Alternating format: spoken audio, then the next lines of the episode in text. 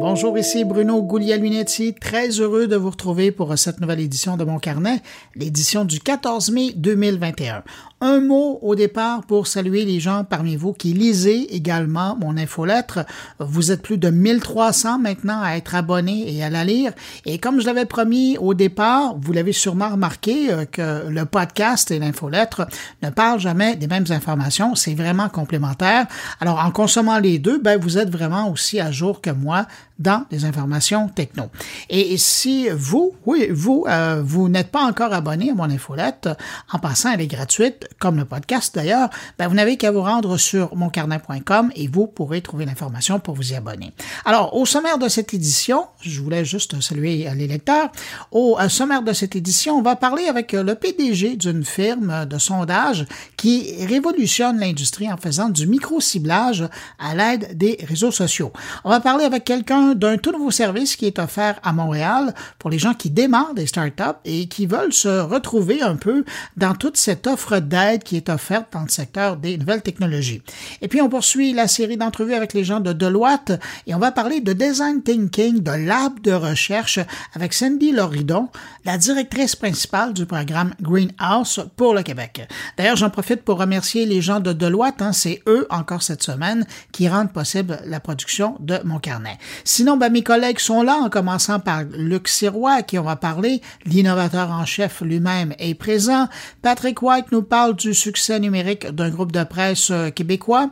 Vous saurez très bientôt de qui on parle. Stéphane Ricoul revient sur un an de malheur pour Huawei et Jean-François Poulain, lui, va parler d'intelligence cognitive avec son invité Mathieu Hall. Alors, voilà pour le sommaire de cette édition. Juste avant de passer aux informations de la semaine, mes salutations particulières à cinq auditeurs de mon carnet. Salutations toutes particulières cette semaine à Romain Cocher, José Saint-Hilaire, Jean-François Desmarais, Louise Trudel et Sylvain Lessard à vous cinq. Merci pour votre écoute. Merci d'avoir laissé des traces ici et là de votre écoute. Et puis merci à vous que je n'ai pas nommé, mais qui m'écoutez en ce moment. Merci de m'accueillir avec mes collègues cette semaine entre vos deux oreilles. Sur ce, je vous souhaite à tous une bonne écoute.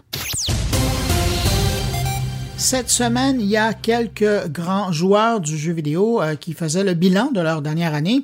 Une occasion de voir l'évolution de cette industrie et évolution il y a eu en 2020 pour eux. Euh, chez Ubisoft, on parle d'un chiffre d'affaires de plus de 3,29 milliards de dollars en 2020. C'est une hausse de 46% par rapport à l'année précédente, imaginez. Euh, j'ai une bonne pensée pour tous ceux qui vont recevoir des bonus sur la performance. Il doit y avoir beaucoup de sourires chez Ubisoft. Joueurs, toujours chez Ubisoft, on parle d'une croissance de 20 Alors, on voit l'impact de la pandémie là-dedans avec donc 141 millions de joueurs actifs qui s'adonnent au titre euh, de Ubisoft. De l'autre côté de la rue, chez Electronic Arts, les revenus ont augmenté aussi, cette fois de 15% au cours de la même période, et ça représente en chiffre 7,49 milliards de dollars quand même. Hein. Du côté de l'Association canadienne du logiciel de divertissement, on confirme également l'intérêt des Canadiens depuis euh, les débuts du confinement, de la pandémie, un peu partout au pays. Selon l'association, aujourd'hui, 58% des adultes âgés entre 18 et 64 ans jouent à des jeux vidéo et on parle de 80% des jeunes âgés entre 6 et 17 ans. Le Canada compterait aujourd'hui 23 millions de joueurs de jeux vidéo et pour ce qui est de l'âge moyen euh, du joueur, on parle maintenant de 39 ans. Bonne nouvelle pour euh, les Québécois qui possèdent un MacBook Pro de 2011 qui euh, peuvent maintenant obtenir un remboursement de la réparation après la conclusion de longues procédures devant la Cour. Je vous rappelle l'histoire, en 2014, euh, il y a un recours collectif qui a été déposé au Québec pour faire valoir que plusieurs propriétaires de modèles de 15 pouces et de 17 pouces du MacBook Pro 2011 ont été contraints de payer pour des réparations du CPU de AMD qui était défectueux. Près de sept ans plus tard, le tribunal a approuvé un règlement concernant cette affaire et le règlement oblige Apple à rembourser les consommateurs concernés. À l'époque, certains propriétaires avaient dû payer jusqu'à 600 dollars en frais de remplacement hors garantie. Eh aujourd'hui, le règlement définit que les propriétaires de MacBook Pro 2011 euh, peuvent obtenir 175 dollars pour tous les problèmes qu'ils ont rencontrés, en plus du remboursement intégral de tous les autres frais de réparation Au total, Apple a accepté de payer plus de 5,3 millions de dollars en règlement au recours collectif. Pour plus de détails, si vous êtes l'une de ces victimes de l'époque, vous pouvez visiter le site en un mot, actioncollectiveordinateurportable.com et vous devriez bientôt y trouver les détails pour réclamer votre dû. Cette semaine, Amazon présentait deux nouveaux appareils de sa série Echo Show, les 5 et les 8. Les deux nouvelles versions euh, avec écran connecté, l'Echo Show 5 et l'Echo Show 8, arrivent avec un moteur plus puissant sous le capot, une meilleure caméra, on parle de 13 mégapixels pour l'Echo Show 8, un meilleur écran, euh, un mécanisme mieux adapté pour assurer la vie privée de ses utilisateurs, et comme avec le Echo Show 10, dont je vous ai déjà parlé, on arrive aussi avec une fonction de vidéosurveillance. Et cette dernière fonctionnalité, c'est vraiment ce qui fait une grosse différence avec la génération précédente parce que les Show maintenant peuvent servir de caméra de sécurité. Alors, lors de vos absences d'une pièce ou de la maison, il est désormais possible de consulter le signal vidéo de l'appareil à partir de l'application Alexa. Les prix, ben, c'est 170 dollars pour Show 8 et 100 dollars pour Show 5.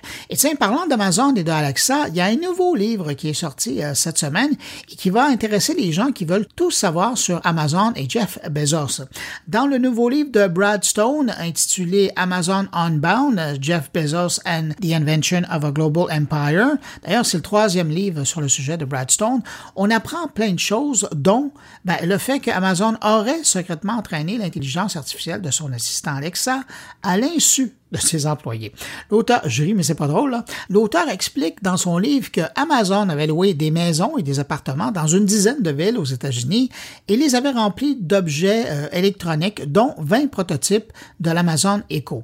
Des employés avaient alors été invités à visiter les lieux et à poser des questions déjà écrites en se promenant dans les pièces. Le truc, c'est que une fois l'exercice terminé, ben, ces appareils-là poursuivaient l'écoute des gens dans les pièces et transmettaient les paroles à d'autres employés d'Amazon qui, eux, étaient chargés de les analyser pour permettre à Alexa de développer sa compréhension de la parole humaine. Alors, si ce genre d'histoire-là vous intéresse, je vous invite à mettre la main sur le livre de Brad Stone. Je vous rappelle le titre, Amazon Unbound. Le sous-titre, c'est Jeff Bezos and the Invention of a Global Empire. Parlant d'objets connectés, les trois grands joueurs de cette industrie, Amazon, Apple et Google, viennent de s'allier pour promouvoir l'intercompatibilité des objets connectés, un truc qu'on souhaitait depuis longtemps, eh bien maintenant c'est fait. Donc euh, ces trois joueurs, mais également d'autres intervenants du milieu comme euh, IKEA ou euh, Somfy, vont pousser maintenant pour un standard qui permettra aux objets de fonctionner avec un protocole commun, un peu comme Bluetooth est devenu à travers les années. À compter de la fin 2021, on devrait voir les premiers appareils avec euh, l'appellation Matter qui devrait apparaître sur le marché. En tout, aujourd'hui, on parle de 180 organisations qui cautionnent cette nouvelle alliance autour de Matter.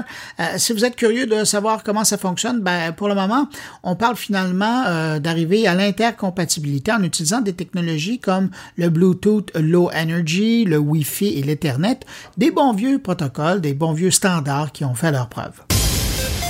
Bonne nouvelle pour les utilisateurs de Tinder qui ne sont pas assez euh, avantagés par les photos, on va dire ça comme ça. Le service vient d'annoncer que l'aspect physique, ben, ça sera pas tout euh, maintenant. L'application veut désormais mettre de l'avant votre personnalité.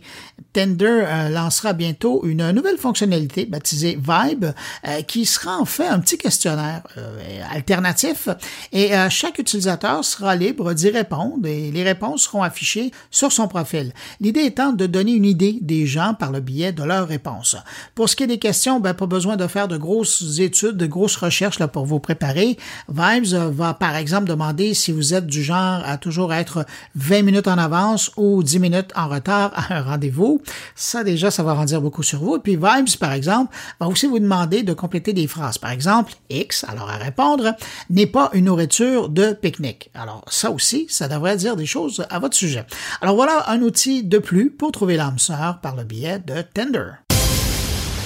Selon une nouvelle étude du service de VPN Atlas aux États-Unis. Mais j'ai bien l'impression que ça s'applique également ailleurs dans le monde. Les membres de la génération Y et Z sont plus susceptibles de tomber dans le piège des courriels d'hameçonnage que les internautes plus âgés. On dit que 23% des membres de la génération Z, et euh, même chose pour les milléniaux, ont déjà été victimes d'hameçonnage. Comparativement, seulement 19 des gens de la génération X et 9 des baby boomers ont été victimes d'hameçonnage. Une fois ça dit, ben, malheureusement, l'étude ne s'avance pas plus loin pour expliquer les faits. Des informations au sujet du merveilleux monde du euh, podcast. D'abord, deux informations qui concernent les États-Unis et puis une concernant le Canada, mais euh, des informations américaines qui nous touchent quand même par la bande. D'abord, ben, les revenus publicitaires des podcasts ont augmenté de 19 par rapport à l'année dernière aux États-Unis pour atteindre 842 millions de dollars selon IAB. Et euh, ces revenus-là, ben, ça devrait dépasser le milliard cette année et atteindre 2 milliards de dollars d'ici 2020. Seconde information qui touche les Américains, mais par la bande nous touche aussi.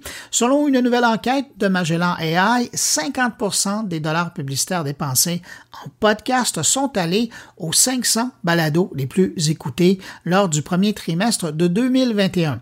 Maintenant, pour la balado au Canada, Edison Research a publié cette semaine les résultats de son enquête sur le podcast au Canada et les chiffres sont assez intéressants. J'en retire cinq faits. D'abord, 78 des Canadiens disent connaître ce qui est un podcast. Il y a trois ans, c'était 61% Aujourd'hui, 57% des Canadiens disent avoir déjà écouté un podcast. Sinon, ben, 33% des Canadiens ont commencé à écouter des podcasts dans la dernière année. Aujourd'hui, toujours, 38% des Canadiens ont l'habitude d'écouter au moins un podcast par mois. Et puis finalement, 48% des Canadiens disent écouter des podcasts faits au Canada. Et ça, ben, c'est une bonne nouvelle. Pour la première entrevue de la semaine, je vous propose une rencontre avec Rodolphe Barrère. Il est cofondateur et PDG de la firme Potluck, une entreprise de Montréal qui fait affaire partout dans le monde, une entreprise que je pourrais présenter comme une firme de sondage de nouvelle génération.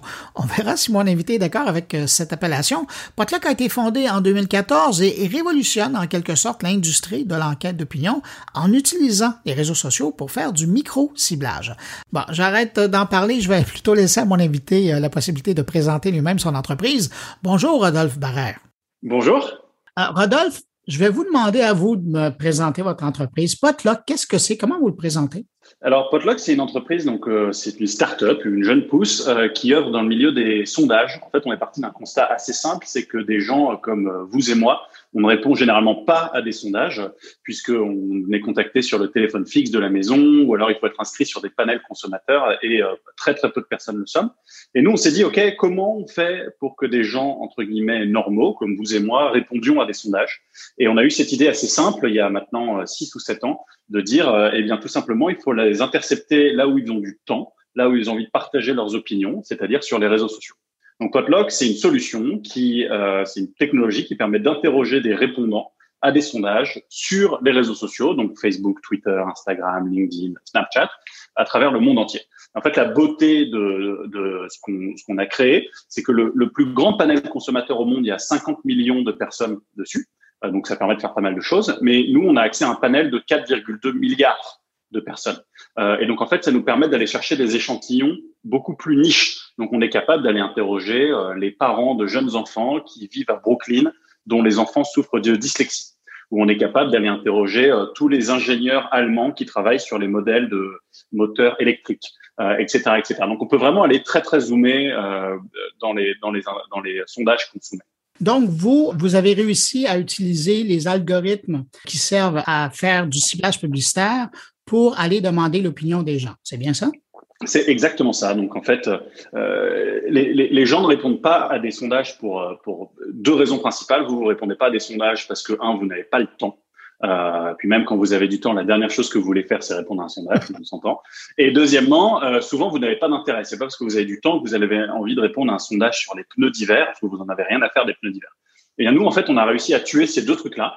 Euh, on s'est rendu compte qu'aujourd'hui, c'est un peu fou de dire ça, mais dans notre société, dès qu'on a cinq minutes de libre, on a tous ce réflexe complètement fou de prendre notre cellulaire et de commencer à faire défiler notre fil d'actualité euh, Facebook, Instagram. Euh, je vous laisse choisir votre drogue. Euh, donc ça, ça veut dire qu'on fait rien. Donc moi, je sais que Bruno, c'est la seule fenêtre que j'ai dans votre journée bien occupée pour vous interroger. Et après, je vais vous interroger que sur un sujet de niche. Donc, je vais vous interroger sur les gens qui enregistrent des podcasts au Québec ou les gens qui habitent dans un certain quartier de Montréal, etc., etc. Et donc, par définition, vous allez avoir un intérêt envers ce sujet puisque vous faites partie de la niche des gens, soit moins d'un pour cent de la population que ça concerne, et donc vous avez un intérêt envers ce sujet. Donc euh, voilà, c'est ça. Et pour répondre à la question, parce que là j'ai fait une, j'ai un peu dérivé, mais oui, on utilise les algorithmes des réseaux sociaux, mais c'est un peu plus compliqué que ça parce que pour constituer un échantillon statistiquement représentatif, vous avez besoin d'autant de jeunes femmes que de vieux monsieur. Vous voyez ce que je veux dire? Or, les, algorithmes des réseaux sociaux sont faits pour pousser euh, les publicités à ceux qui ont la plus grande propension de convertir. Donc, euh, si j'essaye de vous vendre, on parlait des AirPods avant d'être enregistré, si euh, je vous pousse des AirPods et que Facebook se rend compte que se rend compte que les femmes, les jeunes femmes ont une plus grande propension à les acheter, à ce moment-là, ils vont ils vont pousser toute la pub vers les jeunes femmes. Or nous, on a besoin d'autant de vieux monsieur que de jeunes femmes. Et donc c'est ça qui est difficile, c'est de constituer des échantillons représentatifs de la population qu'on cherche, euh, malgré les algorithmes des réseaux sociaux. Donc à la fois, ce sont nos meilleurs amis et nos pires ennemis en même temps. Et c'est intéressant parce que vous, vous cherchez vraiment à vous adresser à des gens qui sont intéressés par les produits, par les projets, par, euh, les services de vos clients et non pas la population en général. Et c'est ça qui vous différencie de d'autres solutions. Si je passe par une maison de sondage euh, généraliste, bon, il y a une liste de clients, mais ils vont pas nécessairement me dire que eux, là, ils aiment les AirPods ou eux, là, euh, ils habitent dans tel quartier. Ben oui, tel quartier, idéalement, on va le savoir, mais, mais on n'a pas tant d'informations. Donc, vous, l'intérêt de passer chez vous, c'est que vous arrivez vraiment à cibler les gens qui sont intéressés par un produit et non pas la population en général. Voilà, exactement. Nous, on n'est pas très bon. Euh, en fait, on n'est pas très bon. On est trop cher pour faire ce qu'on appelle des échantillons qui s'appellent Gen Pop. Donc, c'est sur la population en général. Donc, c'est taux d'incidence 100%. C'est tout le monde doit être interrogé. Euh, les jeunes, les vieux, les hommes, les femmes, les riches, les pauvres, les urbains, les ruraux. Il faut interroger la population en général. Voilà, comme pour avoir un échantillon politique. Euh, ça, ça c'est pas notre force puisque les, les, panels ont généralement assez de assez de monde inscrit pour pouvoir avoir un échantillon représentatif. Nous, notre force, c'est euh, par exemple pendant la crise du Covid, on est allé interroger euh, tous les infirmiers, infirmières et docteurs à travers le Canada qui étaient aux urgences en train de gérer la crise du Covid. on est les seuls à être capables d'aller interroger, je sais plus combien on en avait, on a fait ça en partenariat avec euh, l'Association de santé du Canada. Euh, on avait 200 euh, infirmiers et médecins du Québec, de, l'Ontario, etc., par province. et donc, on est les seuls à être capables d'aller chercher ces gens-là, parce que ces gens-là, ils sont pas chez eux en train de répondre à un sondage téléphonique, ils sont pas inscrits sur des panels, etc. Donc, c'est vraiment ça la force, c'est d'aller chercher, on appelle ça des échantillons de niche, c'est-à-dire, moi, je dis, entre, entre 1 et 10% de la population, on est très fort. En dessous de 1 on est on est excellent parce qu'il y a la, seule autre façon de le faire, ce serait d'aller dans la rue et d'essayer d'attraper les gens. Euh, c'est la seule façon entre guillemets de, de concurrencer la solution qu'on a développée. Et puis dans le cas de l'exemple que vous avez donné, ça serait impossible d'aller voir les, professionnels de la santé dans les hôpitaux alors qu'ils sont en train de travailler. Il faudrait se mettre devant les, ouais, devant les portes de l'hôpital, quoi. Ça serait la seule, la seule alternative. Non, mais sérieusement, sinon vous en avez juste pas en fait. Donc, euh, donc c'est ça notre force. Et et, et, voilà, moi je pense que l'industrie du sondage, le sondage déjà c'est un mot qui fait dresser les poils dans le dos de la majorité des gens parce que on sait que ça doit être réinventé, on se demande toujours qui répond à des sondages. Et donc, et donc voilà, donc nous c'est à ce gros morceau-là qu'on s'est attaqué et aujourd'hui c'est ce qui fait le succès euh, toujours relatif, mais le succès en tout cas pour l'instant de la compagnie. Euh, c'est quel type de client euh, qui fait appel à, vos services? Alors ça c'est un peu étonnant, euh, mais c'est principalement des grandes firmes de conseil. Donc euh, McKinsey, le Boston Consulting Group, Bain, EY, KPMG, euh, vous pouvez tous les nommer, on travaille quasiment avec euh, avec tout le monde, parce que eux, ils sont toujours dans des missions de soit de due diligence, soit dans des missions où ils doivent, vous savez, repenser un plan stratégique, etc. Et ils ont besoin d'insights. En fait, donc ce sont des très très grands consommateurs de, de, de données de marché et de données de consommateurs, de market research and consumer research. Euh, et donc nous, on les sert beaucoup. Et ensuite, euh, je dirais l'autre, ça c'est deux tiers. Et le dernier tiers, ce sont des grandes marques en direct. Donc au Québec, on a euh, des jardins, les poulets Saint-Hubert, etc., etc., qui sont des qui sont des clients à nous également. Là, vous, vous dites que vous utilisez, bon, une fois que vous avez ciblé vos gens, vous leur envoyez des sondages, mais est-ce que ça vous arrive à l'occasion de suivre une population cible et de voir un peu leur comportement et l'évolution de leur comportement?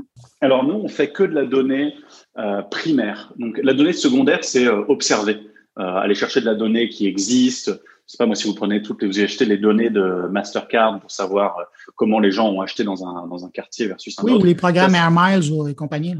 Voilà, ça c'est de la donnée secondaire. Euh, ou alors, euh, il y a eu même à l'époque un scandale hein, de Cambridge Analytica où en fait c'était des, des, algorithmes qui allaient prendre, qui allaient crawler de la data. c'est presque du tertiaire, ça.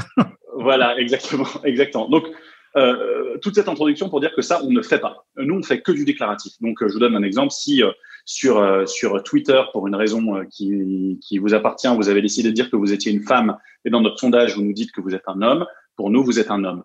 Euh, donc, euh, donc voilà. Donc nous, c'est que, que, que du déclaratif. On veut jamais être dépendant de sources de données externes pour pouvoir livrer nos, nos échantillons. C'est un autre métier en fait. Est-ce que ça vous touche les nouvelles restrictions de Apple euh, par rapport à la transparence euh, du traçage des, des applications? Est-ce qu'il y a des canaux que vous utilisiez où vous avez dû faire du euh, revoir votre approche?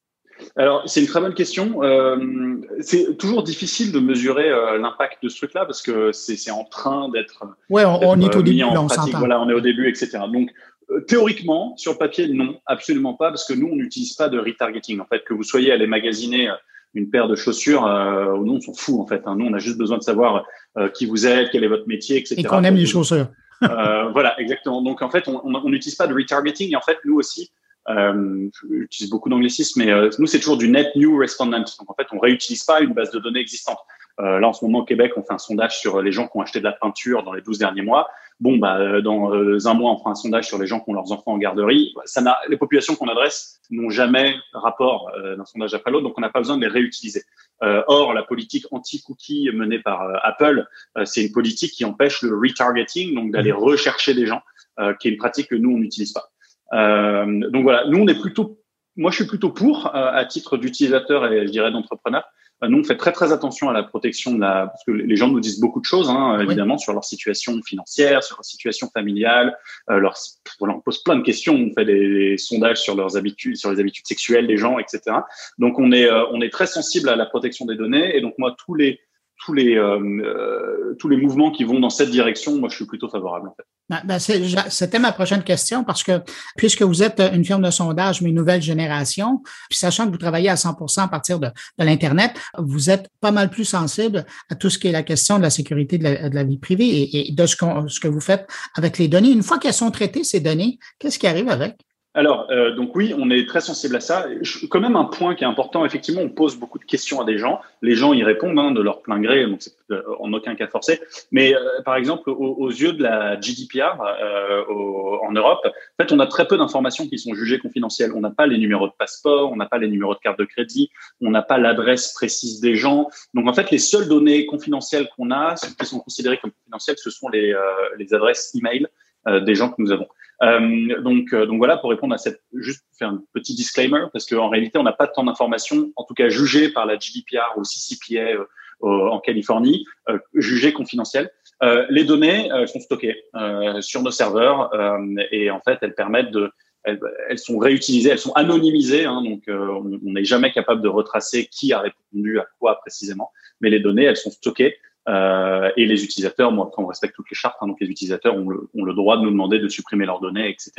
Mais, euh, mais dans l'absolu, elles sont stockées jusqu'à date de péremption. Rodolphe, c'est quoi votre plus gros défi à l'heure actuelle dans, dans, votre, dans votre secteur?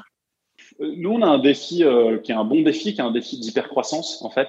Euh, le Covid nous a favorisé, euh, c'est absolument euh, fou. Hein. Moi, au début de la crise, je me suis dit bon, je ne vends pas des masques ni des gels pour les mains. Qu'est-ce qui va se passer? Le sondage, c'est quand même, ça paraît quand même pas essentiel. En réalité, en fait, ça l'était complètement. C'était un remède anti-crise puisque toutes les habitudes de consommation ont changé brutalement du jour au lendemain et toutes les entreprises se sont tournées euh, vers des, vers des entreprises comme la nôtre pour comprendre ce qui se passait.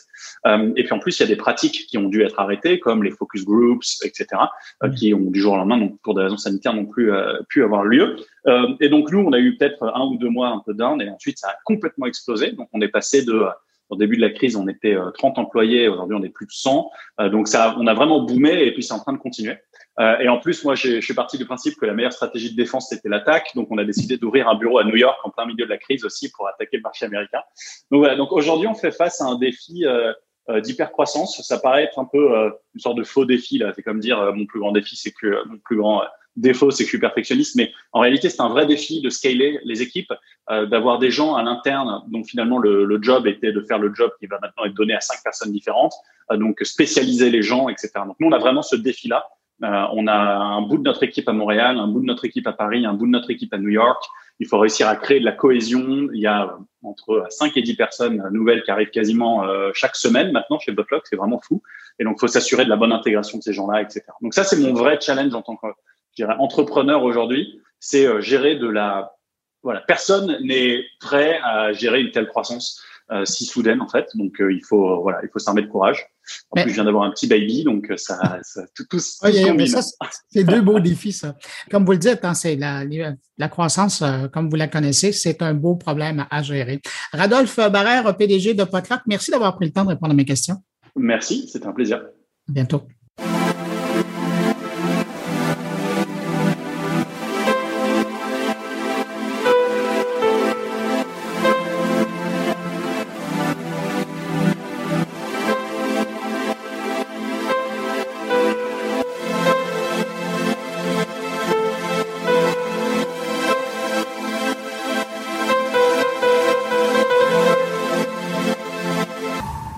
Reste à Montréal cette semaine, il y a Bonjour Startup Montréal qui a lancé un nouveau guichet d'information pour aider les fondateurs de startups montréalaises à se retrouver dans l'immense écosystème de la technologie ou de l'aide à la technologie. Alors, financement, lab, incubateur, programme de mentorat, programme gouvernemental, programme privé, ils sont là pour aider les nouveaux entrepreneurs à s'y retrouver. Pour nous parler de ce nouveau service baptisé la conciergerie, on va justement aller rejoindre une des concierges en service.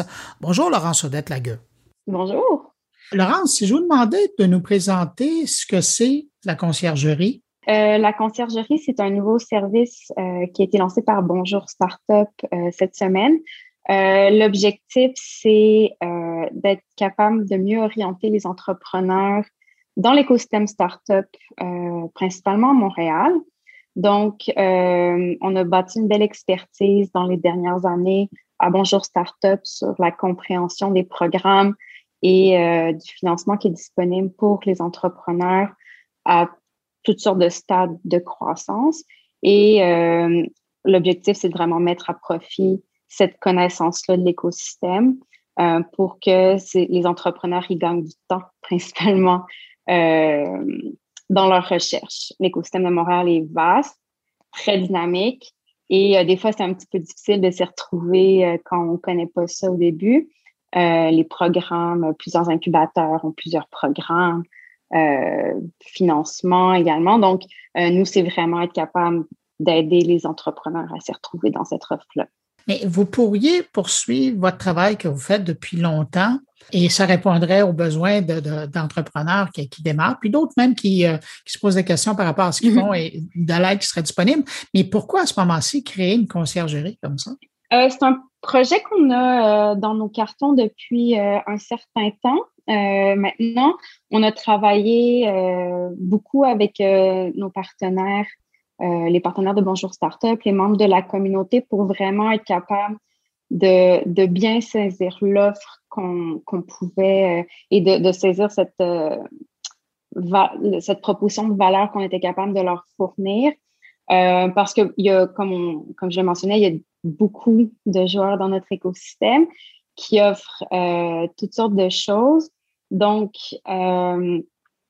donc c'était important pour nous de, de bâtir ça avec eux, euh, d'être capable de comprendre comment nous, on peut aller pallier à un manque qui existerait dans, dans, notre écosystème. Puis ça, ça prend quand même un certain temps avant de, de bien comprendre tout, toute cette dynamique-là.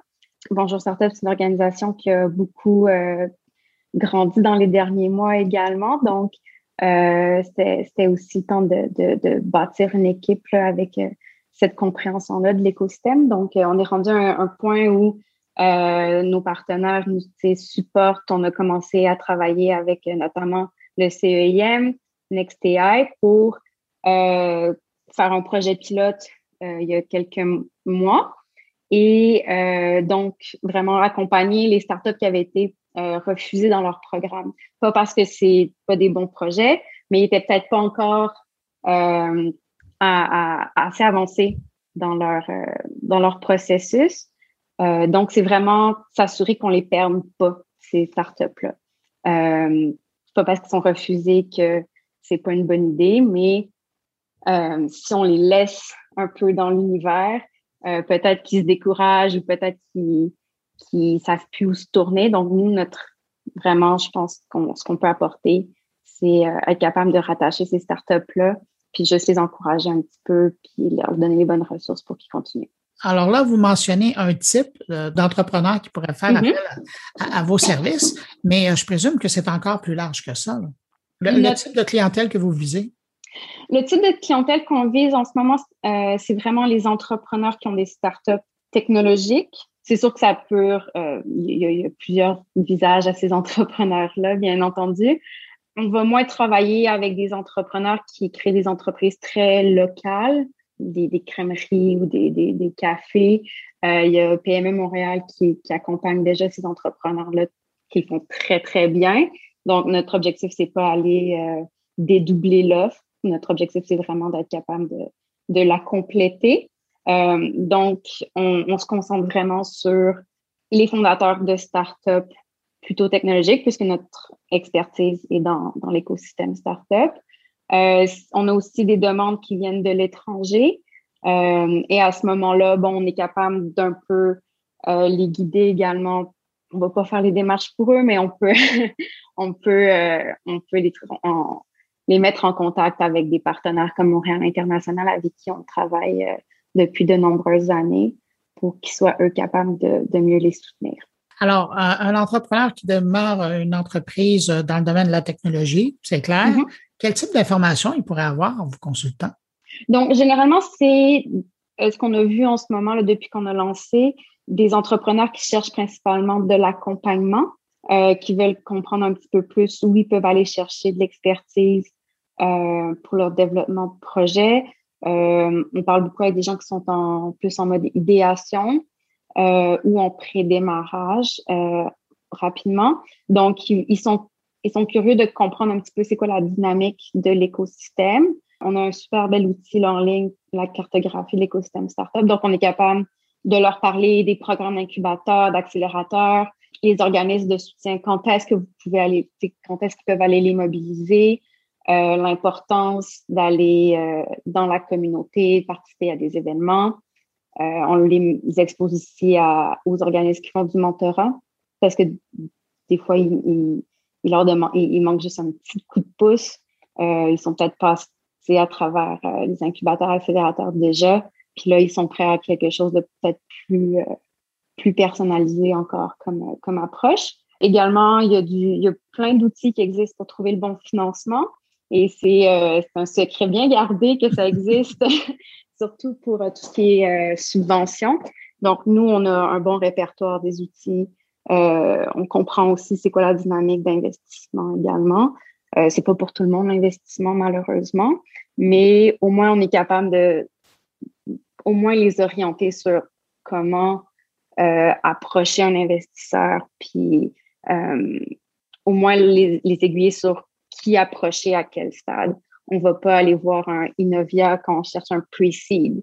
On va peut-être commencer à parler avec Real Ventures en premier ou Panache. Donc, c'est vraiment pas leur exposer tout l'écosystème parce que là, ça fait un peu peur, mais vraiment dire que voici les petites bouchées que vous pouvez prendre.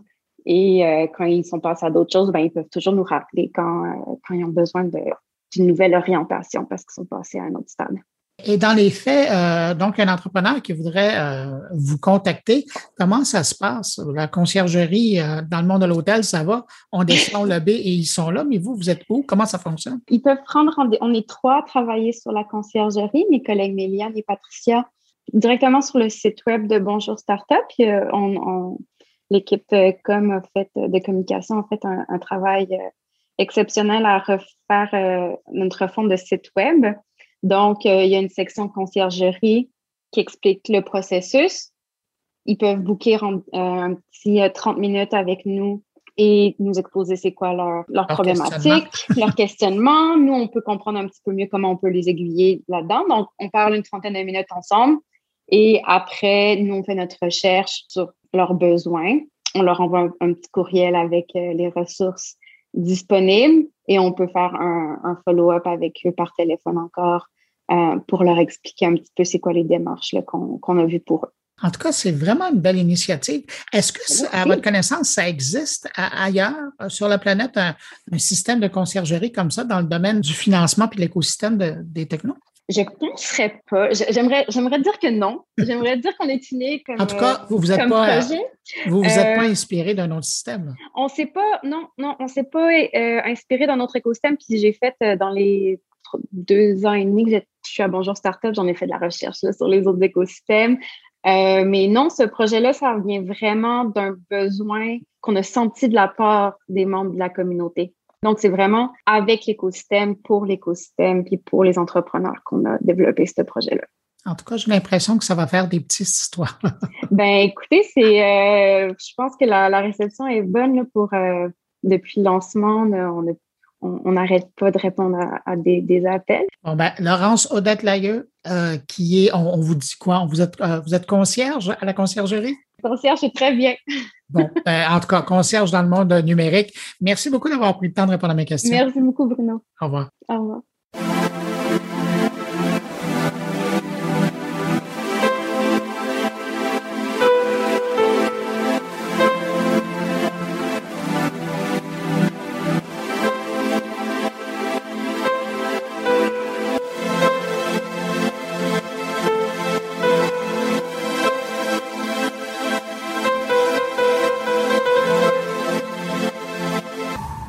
Cette semaine, on poursuit la série d'entrevues avec les gens de Deloitte en compagnie de Cindy Loridon. Elle est la directrice principale du programme Greenhouse pour le Québec chez Deloitte.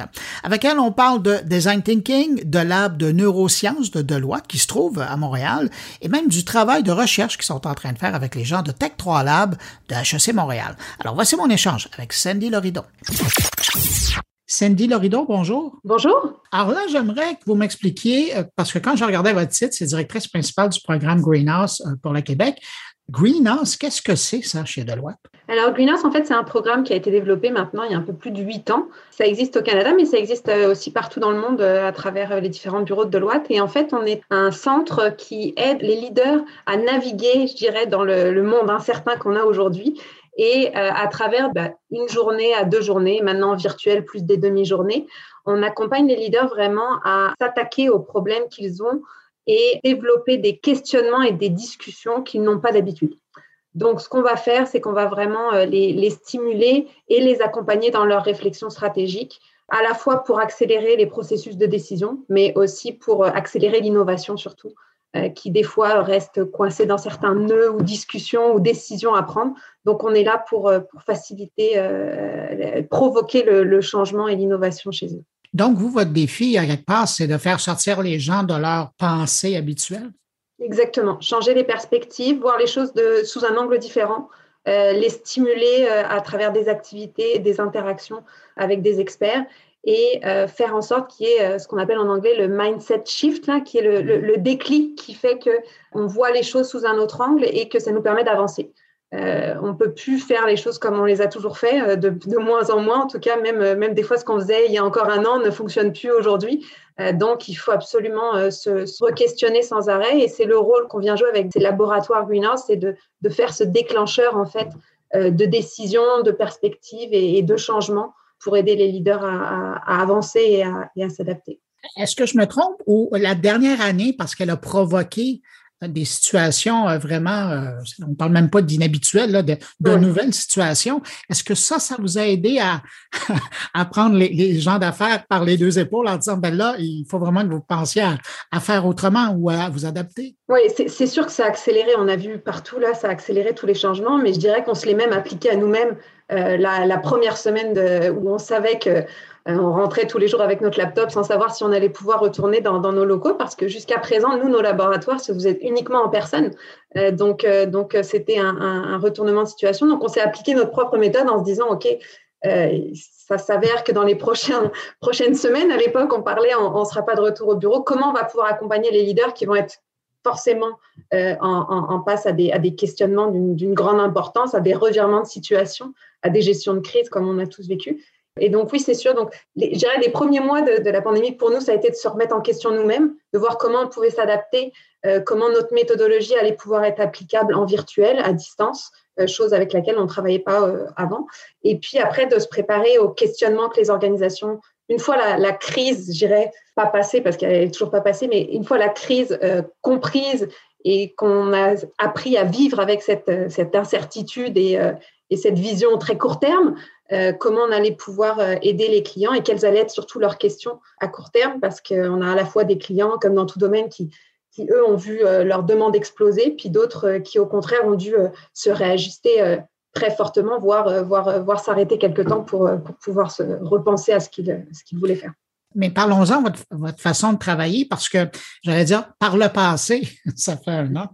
Par le passé, j'imagine que vous preniez les gens, vous les sortiez de leur environnement, vous les ameniez dans vos laboratoires et là, ben, ils étaient presque obligés par l'environnement, ils étaient stimulés à penser, à réfléchir. Mais là, quand vous prenez quelqu'un qui est derrière sa caméra, qui lui, euh, avant, avant de vous parler, il y a une réunion, puis après de vous parler, il y a une autre réunion, comment vous arrivez à faire bouger euh, l'esprit?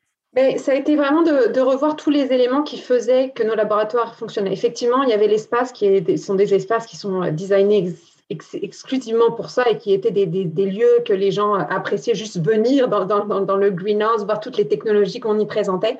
La façon dont on s'est adapté, c'est euh, de revoir déjà dans les timings. Euh, on savait qu'une journée complète sur Zoom, on en avait déjà beaucoup trop. donc, c'est sûr que la, durée était importante, mais surtout l'engagement. Euh, les règles qu'on mettait en place dès le début, euh, tout le travail qu'on faisait en amont des sessions aussi, c'est beaucoup accentué pour préparer les participants à ce que, euh, une fois rendus dans le laboratoire, on soit dans un lieu d'échange et de collaboration.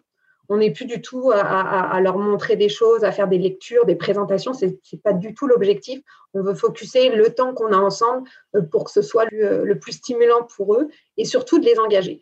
Donc après, c'est vraiment de revoir tous les types d'activités ou de discussions qu'on menait, comment on pouvait les améliorer en virtuel et les rendre euh, interactives le plus possible. Et je pense que ce qui est très important, c'est surtout le pace. Euh, c'est-à-dire vraiment le, timing, le design, plus que 15-20 minutes sur un sujet ou sur une activité, c'est sûr que c'est là qu'on commence à en perdre.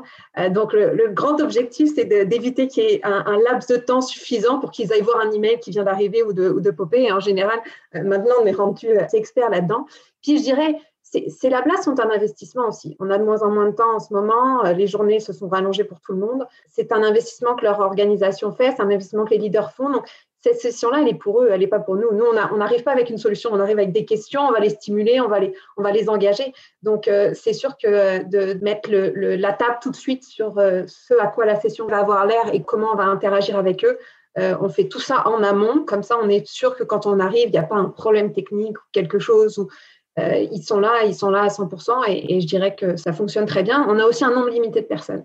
C'est sûr que ça, aide aussi. Euh, on essaye d'avoir des labs entre 15 et 20 personnes pour s'assurer justement, nous aussi, d'avoir toutes les caméras allumées, de pouvoir voir ce qui se passe et de pouvoir tout de suite lire ce qu'on était capable de faire en personne, lire euh, le, langage physique, ce qui était assez, assez simple quand on était tous ensemble dans une même pièce. on a réussi à développer aussi ces habilités-là sur Zoom. Alors ça, c'est le lab Greenhouse. Mais parallèlement, quand j'ai fait euh, mes recherches avant de vous parler, j'ai découvert que Deloitte avait un lab de neurosciences et il était à Montréal. Ça sert à quoi ça exactement? Alors ça, c'est vraiment euh, quelque chose qui a été développé euh, il y a deux ou trois ans. C'est sûr que ça a eu le temps de se mettre en place. C'est avec, les, avec le HEC que ça a été mis en place. Et donc, en fait, le lab de neurosciences, c'est pour aller tester. Donc, nous, à la Greenhouse, on va faire beaucoup de, de, de réflexions, d'idéation sur des, euh, des, nouveaux concepts. On va aider les, organisations à avancer dans ce, dans ce genre. Une fois qu'on a tous ces concepts qui sont mis sur pied, bah, l'idée, c'est de les tester rapidement. On ne va pas attendre que tout soit parfait pour, euh, pour le mettre en marché. On va vouloir le tester rapidement. Donc, soit ce qu'on va faire, c'est qu'on va avoir des petites équipes qui vont faire des tests sur le terrain. Donc, ça va être plus euh, ce qu'on appelle notre off-market gravity. Donc là, ça va être des, des, projets de 4-5 semaines où on va sur le terrain et on teste les choses, on adapte, on s'ajuste. Ou alors, par exemple, des fois, quand on fait des séances de prototypage, là, on va aller au lab de neurosciences. Donc, le lab de neurosciences, ce qui permet de faire, c'est de, plutôt que de faire des tests où on va juste se baser sur ce qu'on voit, on va aller chercher tout ce qui est inconscient. Euh, on va aller chercher l'affectif, on va aller chercher le cognitif, et ça nous permet d'avoir un certain nombre d'informations qui est beaucoup plus intéressante que de se fier juste sur euh, euh, où est-ce que la, souris est allée. Non, là, on va regarder les yeux, on va regarder la pupille, comment elle se dilate, on va regarder, on va regarder un certain nombre de choses qui vont nous amener, je dirais, 90% d'informations en plus que ce qu'on aurait juste eu si on avait juste observé la personne comme on le fait habituellement. Donc, ça nous permet vraiment, dans tout ce qu'on, surtout quand on est dans l'expérience sur le web, et donc, eux aussi ont dû s'adapter parce que forcément, c'était un lab où les gens venaient en personne. Et il a fallu vraiment, là, eux, ça a été vraiment tout un travail de recherche de quels sont les outils qu'on peut envoyer euh, à, nos, à nos testeurs, comment on peut s'assurer qu'on reste connecté, qu'on suit l'évolution du test à distance? Donc, ça a été aussi euh, pour eux beaucoup de beaucoup d'ajustements et de bah, trouver les bonnes technologies. Je pense que ça a été un peu comme Zoom, c'est tout de suite imposé pour la communication, mais tout le reste, il a fallu chacun qu'on trouve nos outils qui allait nous permettre de suivre tout ça. Donc, ils envoient du matériel aux, euh, testeurs et, euh, et, ils ont développé toute une, ajouté dans leur plateforme, en fait, euh, différents éléments pour que le testeur puisse avoir les instructions au fur et à mesure qu'on puisse évaluer tout ça à distance. Je lisais dans une entrevue que vous avez accordée à une publication en ligne, je pense que ça, remonte à il y a deux ans, qu'il y a des outils que vous utilisez, vous, maintenant, chez Deloitte, qui viennent du domaine des, euh, des artistes de la création, euh, que ce soit des artistes culturels ou que ce soit des créatifs de la publicité. Et pour vous, ce sont, vous avez fait le transfert, vous avez pris cette connaissance-là et vous l'avez appliquée dans ce que je pourrais appeler le design thinking d'affaires. Euh, mm-hmm. Vous pensez à quoi quand vous parlez de ces outils-là? C'est vraiment un état, je dirais que c'est vraiment un état d'esprit qu'il faut, euh, qu'il faut avoir. Euh, c'est sûr que moi, je suis arrivée de, de 10 ans d'expérience, un peu plus de 10 ans d'expérience en, publicité, euh, de création. Quand on arrive dans le milieu des affaires, ce qu'on se rend compte, c'est que ils sont rendus à la même étape. moi, quand je suis arrivée chez Deloitte, c'était à peu près ça. C'est-à-dire qu'il y a une transformation qui se fait à tous les niveaux. Et pour accéder à cette transformation-là, il bah, faut penser différemment, il faut savoir se réinventer, il faut innover, il faut créer. Et donc, tout le processus que moi j'avais avant avec des, créatifs, euh, je dirais, euh, artistiques, c'est la réflexion que j'ai maintenant avec des créatifs d'affaires, d'essayer de, regarder, OK, si on met l'usager au centre, euh, comment on peut l'aider du mieux à avancer, en tout cas avoir des meilleures, des meilleures réponses à ce qu'il recherche. Le design thinking s'applique vraiment aujourd'hui à tous les domaines d'affaires. Euh, tous les domaines qui veulent innover, c'est c'est une façon de regarder à la fois ce que le, consommateur veut, l'usager veut, euh, regarder qu'est-ce qui, qu'est-ce qui peut être possible par rapport à tout ce qu'on a sur le marché. Puis, une fois qu'on a trouvé des solutions, regarder bah, est-ce que ça va être viable sur le long terme? Parce qu'on ne peut pas faire euh, quelque chose juste pour, pour un usager, on aimerait ça, mais on n'est pas, encore, pas encore rendu là. Il y a des objectifs d'affaires à, atteindre. Donc, c'est sûr que le, design thinking et, et le human-centric design en général, c'est quelque chose que le milieu des affaires utilise de plus en plus. Et dans toute transformation, on est obligé maintenant vraiment de, passer par ce, ce, chaînon-là. Et, plutôt que de pousser comme on faisait avant, on, avait quelque chose, on pensait que c'était bien, les, des, ingénieurs étaient sûrs, tout le monde était sûr, on, poussait parce qu'on savait que c'était ça qu'on voulait, mais on ne regardait pas tant que ça euh, le, le, consommateur. Et, euh, et, je pense que tout ce que le design thinking a amené, c'est de regarder un peu plus, OK, c'est quoi l'expérience qu'on veut vraiment que ces gens-là aient? Euh, C'est quoi qu'ils ont, eux, besoin? Nous, on a peut-être une technologie fantastique, mais c'est peut-être pas exactement comme ça qu'il faut, qu'il faut leur apporter. Donc, euh, donc c'est, vraiment deux milieux qui sont en train de, de se merger, là, de, je m'excuse des anglicismes, mais euh, de, de, se rencontrer. se rencontrer depuis quelques années et, et, et, on voit qu'on en a, que c'est tout à fait bénéfique pour les deux côtés. Donc, c'est sûr que par rapport au programme que je fais, puis par rapport au lab qu'on fait, bah, on le voit, les, c'est pas une façon de penser avec laquelle euh, la plupart des industriels euh, avaient en tête. C'est pas euh, quand on parle aussi à, des gens en finance, à, des gens dans différents domaines, c'est pas forcément ce qui leur venait en tête, mais maintenant ils voient qu'il faut le repenser. Je pense au secteur de l'éducation, par exemple, en ce moment, qui a, été un des, plus impactés aussi par rapport à la pandémie. C'est quelque chose qui a, qui c'est un des secteurs qui avait jamais été perturbé. Ils ont, ils avaient évolué avec leur temps, puis là il faut vraiment y repenser. Pour y repenser, bah faut mettre le, faut mettre l'étudiant, faut mettre celui qui, qui, au centre plutôt que de, pousser du contenu. Faut regarder où est-ce qu'ils sont, comment ils veulent recevoir leur contenu. Donc tout ce qu'on apprend, ce qu'on travaillait, ce que moi je travaillais en, création et en, publicité, euh, maintenant c'est vraiment des, principes euh, qui, vont de soi et que les organisations essayent d'adopter de plus en plus. Avant de vous laisser, je veux absolument vous poser une question. C'est presque la question pandémie. Est-ce qu'il y a des choses, des outils que vous avez développés dans la dernière année que vous allez conserver le jour où on reviendra à quelque chose qui, qui ressemblera à, notre nouveau, euh, à notre nouvelle normalité? Oui, oui, bah c'est sûr que nous, ce qu'on travaille beaucoup en ce moment, c'est tout ce qui est hybride, c'est-à-dire qu'on sait que euh, tout le monde ne voyagera plus comme avant. Euh, donc, on risque d'avoir des sessions, comme j'ai avant, nous, c'était vraiment des sessions où tout le monde devait être là en personne. C'était notre règle d'or. On voulait personne euh, en Zoom. En, Zoom n'existait même pas encore à l'époque, mais on voulait personne à distance parce qu'on voulait vraiment l'importance que tout le monde soit autour de la table en même temps. C'était vraiment un des principes de base. On est tous conscients que les, les voyages vont se faire beaucoup, vont être beaucoup plus restreints, en tout cas pour les prochaines années. Donc, nous, on travaille vraiment sur ce qu'on appelle le format hybride, qu'on a hâte de pouvoir tester dès que les bureaux vont au moins réouvrir pour pouvoir voir comment ça.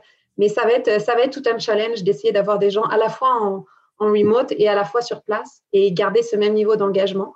Euh, après, c'est sûr que tous les, tous les outils et, même chaque jour, encore la semaine dernière, j'en ai vu plein de, de, nouveaux, euh, de nouvelles technologies qu'on pourrait utiliser dans les labs. Donc, l'important pour nous, c'est de rester à jour et de, et de bien euh, utiliser tout ce, qui, tout ce qu'il y a maintenant sur le marché. Il y en a tellement qu'il faut rester, qu'il faut rester à jour et, bien au courant de ce qui se passe. Mais pour nous, le défi, ça va, être, ça va être ça. Ça va être le format hybride. Euh, pour permettre aux gens de choisir s'ils sont sur place ou à distance. Cindy Loridon, directrice principale du programme Greenhouse pour le Québec chez Deloitte. Merci d'avoir répondu à mes questions. Merci Bruno, c'était un plaisir. Au revoir. Au revoir.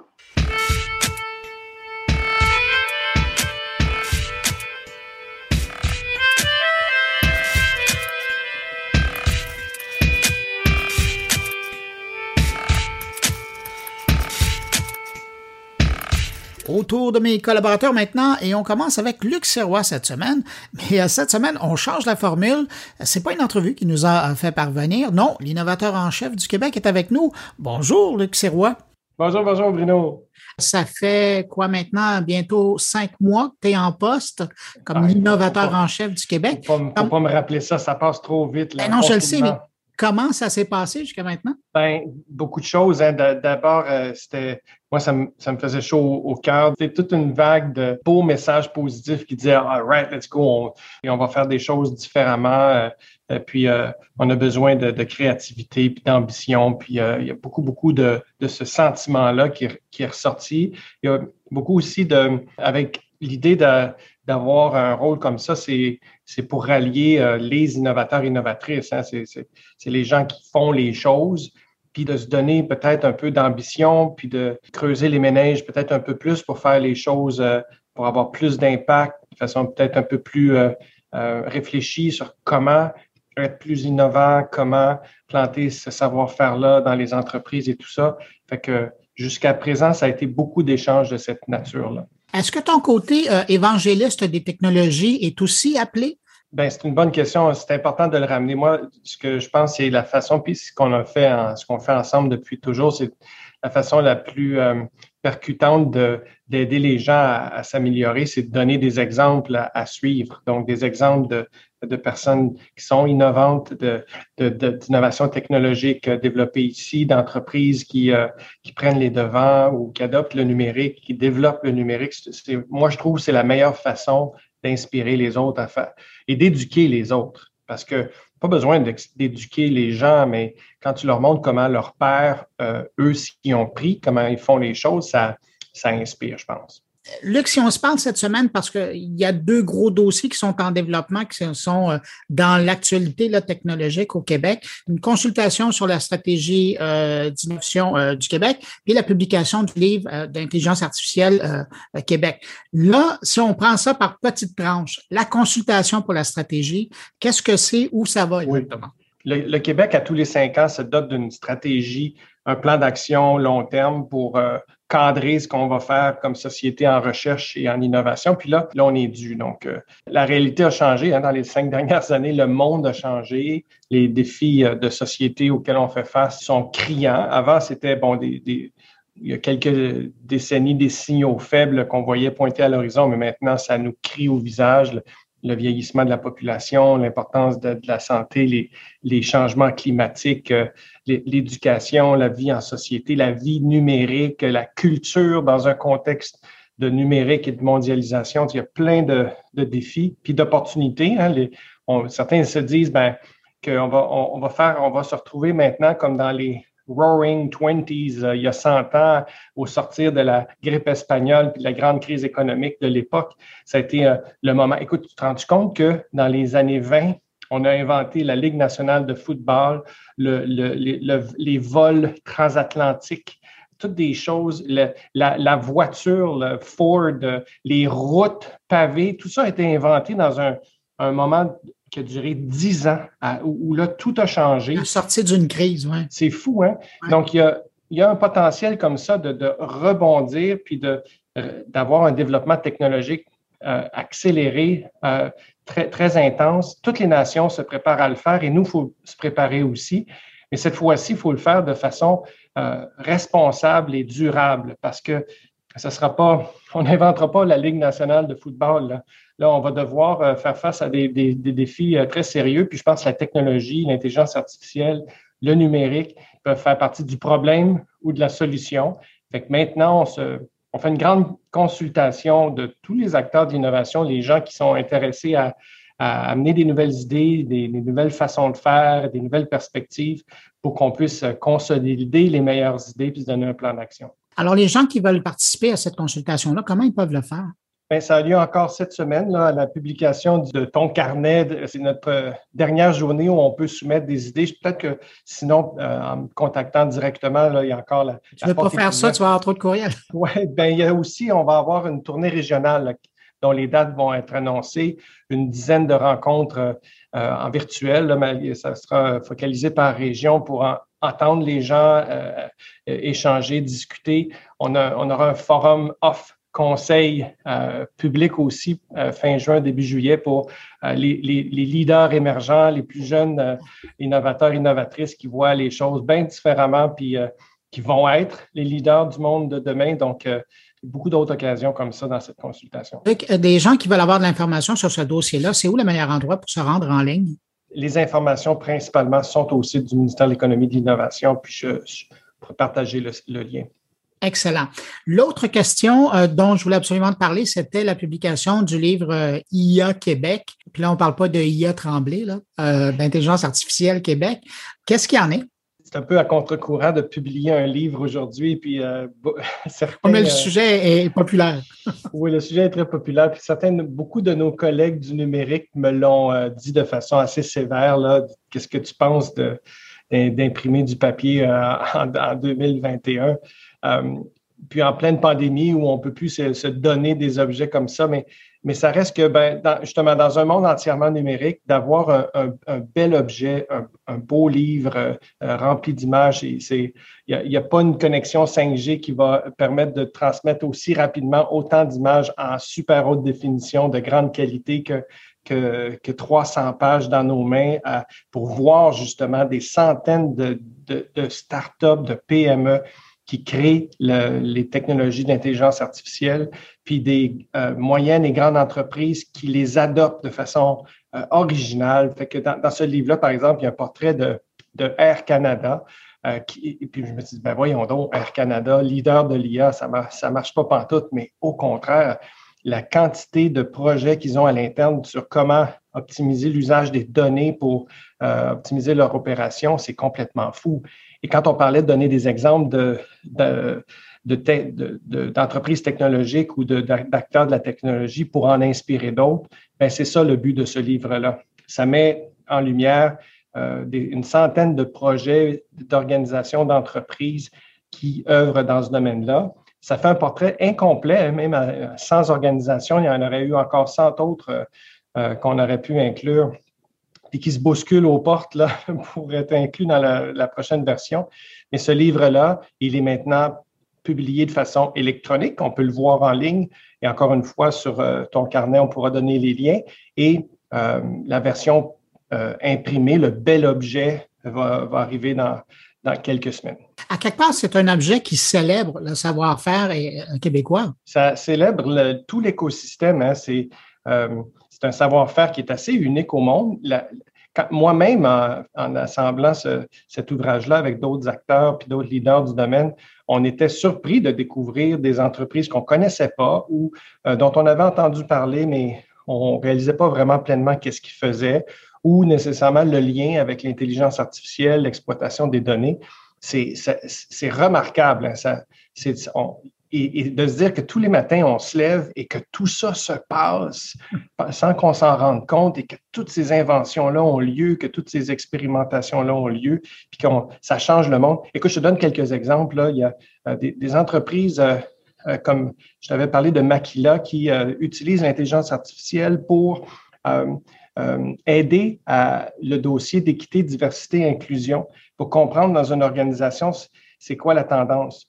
Parce qu'on pense que juste d'avoir des dossiers de ressources humaines, c'est suffisant. Mais non, avec euh, des outils d'intelligence artificielle, on peut voir la trajectoire, on peut comprendre aussi des situations qui n'auraient pas été dans les dossiers de ressources humaines, puis être capable de faire des plans d'action pour avoir une organisation euh, plus équitable, plus diversifiée.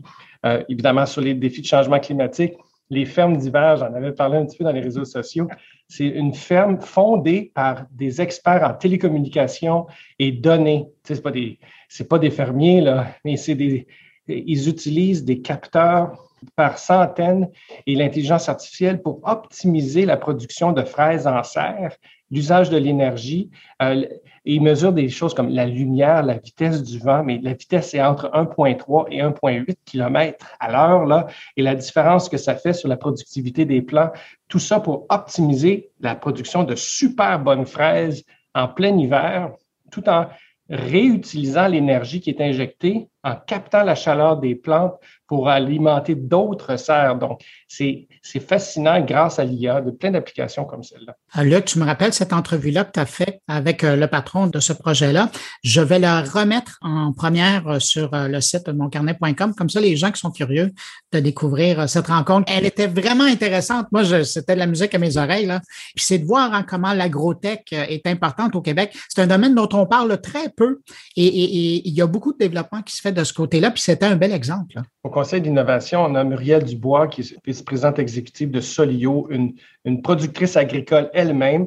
Quand on parle d'innovation, moi, je m'attendais qu'elle bon, parle d'agroalimentaire, de, de choses euh, terrain, sans faire de, jeu de mots, mais non, non, non. les choses les plus importantes qui nous amènent les gens de l'agriculture, c'est la première chose qu'ils nous disent, c'est on a besoin de plus de données.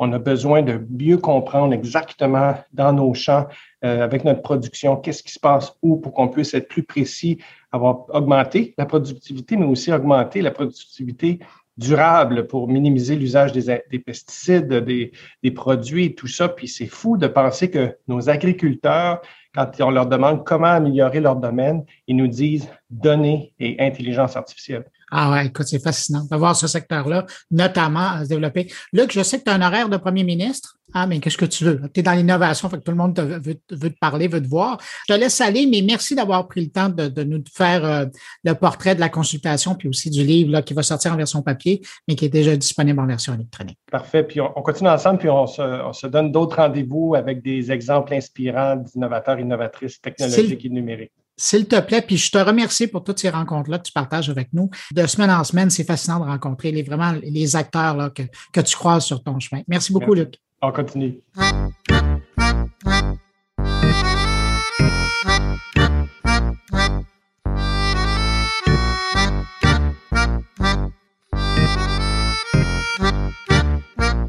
Autour de Patrick White. Cette semaine, Patrick tient à souligner le succès que connaît les coops de l'info avec euh, leurs services numériques. Et puis, Patrick revient aussi sur la loi C10 dont on parle beaucoup dans l'actualité, qui demeure, selon lui, un excellent projet de loi. Alors bonjour, ce matin je vous parle du grand succès des coops de l'information au Québec, également de mon point de vue favorable à l'égard du projet de loi fédéral C10 qui demeure un bon projet de loi pour encadrer Internet et euh, la radiodiffusion euh, moderne. Alors la bonne nouvelle cette semaine, c'est les six journaux membres des coops de l'information du Québec, les six journaux coopératifs anciennement appelés Groupe Capital Média ben, ils ont annoncé euh, cette semaine avoir atteint 25 000 nouveaux abonnés numériques depuis qu'ils ont lancé un mur payant en décembre dernier. L'objectif pour un an était de 15 000 et en 4-5 mois, 5 mois et demi, euh, on a eu 25 000 nouveaux abonnés numériques. Donc vraiment un franc euh, succès.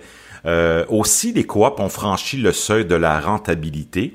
Je rappelle que les six journaux avaient commencé en décembre euh, le Soleil, je parle, Le Droit d'Ottawa, Le Nouveliste de Trois-Rivières, La Voix de l'Est de Granby, La Tribune de Sherbrooke et Le Quotidien du Saguenay-Lac-Saint-Jean. Ces abonnements-là avaient commencé pour les six journaux euh, très récemment. Donc, on constate euh, essentiellement que les six médias ont réussi à développer un modèle d'affaires avec monétisation des contenus via une structure sans but lucratif. Ce sont maintenant des coopératives. Alors, les points saillants de l'annonce de cette semaine, ben, ils ont 25 000 lecteurs euh, payants. Il y a trois forfaits payants euh, qui sont disponibles. Ces nouveaux abonnés s'ajoutent aux dizaines de milliers euh, d'abonnés déjà présents auparavant pour les six journaux. Les sites web, les six journaux des coops ont en, moyenne 2 millions de visiteurs uniques par semaine sur leur site web. Les coopératives ont dégagé des surplus financiers euh, découlant des activités normales et il y a eu des éléments exceptionnels qui se sont ajoutés en raison de la COVID-19. Euh, ben, l'acquisition de groupe Capital Média par les coops, la restructuration des activités des journaux. On a arrêté, entre autres, euh, les éditions papier du lundi au vendredi pour les six journaux et on a eu accès à la subvention salariale fédérale d'urgence du gouvernement du Canada et tout ça a amélioré la performance financière du groupe. Je rappelle qu'il y a 320 euh, personnes qui travaillent pour les coops dans les six journaux. Les coops ont mis sur pied un bureau numérique qui agit comme un centre d'innovation en appui aux six équipes et les coops viennent d'annoncer la création d'un bureau d'enquête avec six journalistes pour les six journaux et ce bureau d'enquête-là euh, est dirigé par Patrice Godreau du droit. Je rappelle aussi la nomination de Marie-Claude Lortie de la presse comme rédactrice en chef du droit d'Ottawa, Gatineau, et celle d'Hugo Fontaine comme directeur de la tribune de Sherbrooke. Donc, je constate euh, que les coops d'information ont un plan de match clair pour la relève. il y a de quoi être très confiant à l'égard de l'avenir des six journaux du groupe. En terminant, la loi fédérale C10 qui est au cœur de tous les débats, on en entend parler partout. Euh, pourquoi c'est un bon projet de loi? Ben, pour commencer, il faut euh, remarquer et constater que ça va pas bien pour le projet de loi fédéral C10 qui veut donner au CRTC plus de mordant, plus de pouvoir à l'égard des contenus des GAFA, des médias sociaux, afin de favoriser les contenus canadiens francophones. Il y a eu un appui unanime de l'Assemblée nationale du Québec cette semaine envers euh, le projet de loi C10 par le biais d'une motion. Et au Canada anglais, ben, on a le Parti conservateur du Canada, le National Post et une partie de l'élite canadienne anglaise qui rejette le projet de loi libéral fédéral. Pourquoi? Parce qu'il est perçu par certains comme une tentative de Big Brother de censurer les contenus de citoyens sur YouTube, par exemple. Or, c'est absolument faux. On constate plus que jamais le fossé des deux solitudes entre le Québec et le reste du Canada un Québec qui est très favorable à ces disques, que ce soit les experts, l'Assemblée nationale, l'Union des artistes, la Fédération nationale des communications, par exemple. Et on a euh, le ministre du patrimoine canadien, Stephen Guilbeault, qui avait dévoilé donc ce projet de loi-là sur la radiodiffusion au Canada. Et euh, cette nouvelle loi-là n'a pas été mise, en fait, la loi sur la radiodiffusion canadienne n'avait pas été mise à jour depuis 30 ans, depuis 1991, à l'époque de Brian Mulroney. Euh, donc, euh, euh, c'était quelques années avant l'arrivée d'Internet, donc c'était un euphémisme de dire qu'il était temps. Le projet de loi C10, il s'inspire en grande partie du rapport Yale de 2020 sur la radiodiffusion. Et tout simplement, ce que la loi C10 ferait, c'est encadrer formellement les diffuseurs en ligne comme Spotify, Apple TV, Apple Music, YouTube, Disney+, Crave, Netflix, Tout.tv, Club Illico, Cube, etc. Et ceux-ci seraient soumis, euh, si la loi est adoptée, aux nouvelles règles d'un CRTC renforcé. Alors, difficile de dire si le projet de loi va être adopté avant la fin de la session parlementaire de la Chambre des communes en juin. Ça va prendre l'approbation du Sénat également. Donc, rien de garanti avant les élections fédérales attendues cet automne ou plus tard cet été. Euh, le projet de loi C10, il exclut l'encadrement des médias sociaux comme Facebook et Twitter, de même que les usagers des médias sociaux. Puis il y a un autre projet de loi fédéral en ce sens qui va être déposé cette année pour encadrer les géants du web sur la question de la gestion des commentaires haineux, puis la question de l'équité fiscale des GAFA. Elle a été incluse dans le dernier budget fédéral et ces mesures-là vont être appliquées aux GAFA à partir du 1er janvier prochain. Euh, selon C10 également, en terminant, ben, les diffuseurs étrangers vont devoir désormais contribuer, comme le font les diffuseurs canadiens, à créer du contenu ici, au Québec, dans le reste du Canada, en fonction de leur chiffre d'affaires au pays. Par exemple, Netflix a un taux de pénétration au Canada de 62% C'est pas banal et ils vont devoir contribuer davantage à ce fonds-là. Euh, selon le gouvernement libéral au pouvoir, qui est minoritaire, ben, le gouvernement estime que les nouvelles mesures vont générer à peu près 830 millions de dollars par année à partir de 2023. Les redevances musicales aussi vont être augmentées. Et ben, le projet de loi C10, pour terminer, pourrait également imposer des amendes aux contrevenants et aurait des pouvoirs élargis.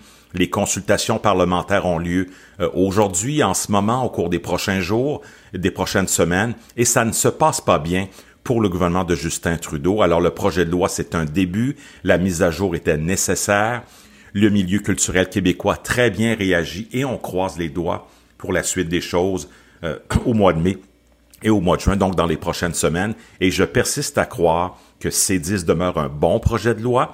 Il dépoussière les choses, renforce le CRTC, encadre des contenus des GAFA et favorise les contenus francophones et canadiens sur les plateformes. Sur ce, je vous souhaite une bonne fin de semaine et à la semaine prochaine.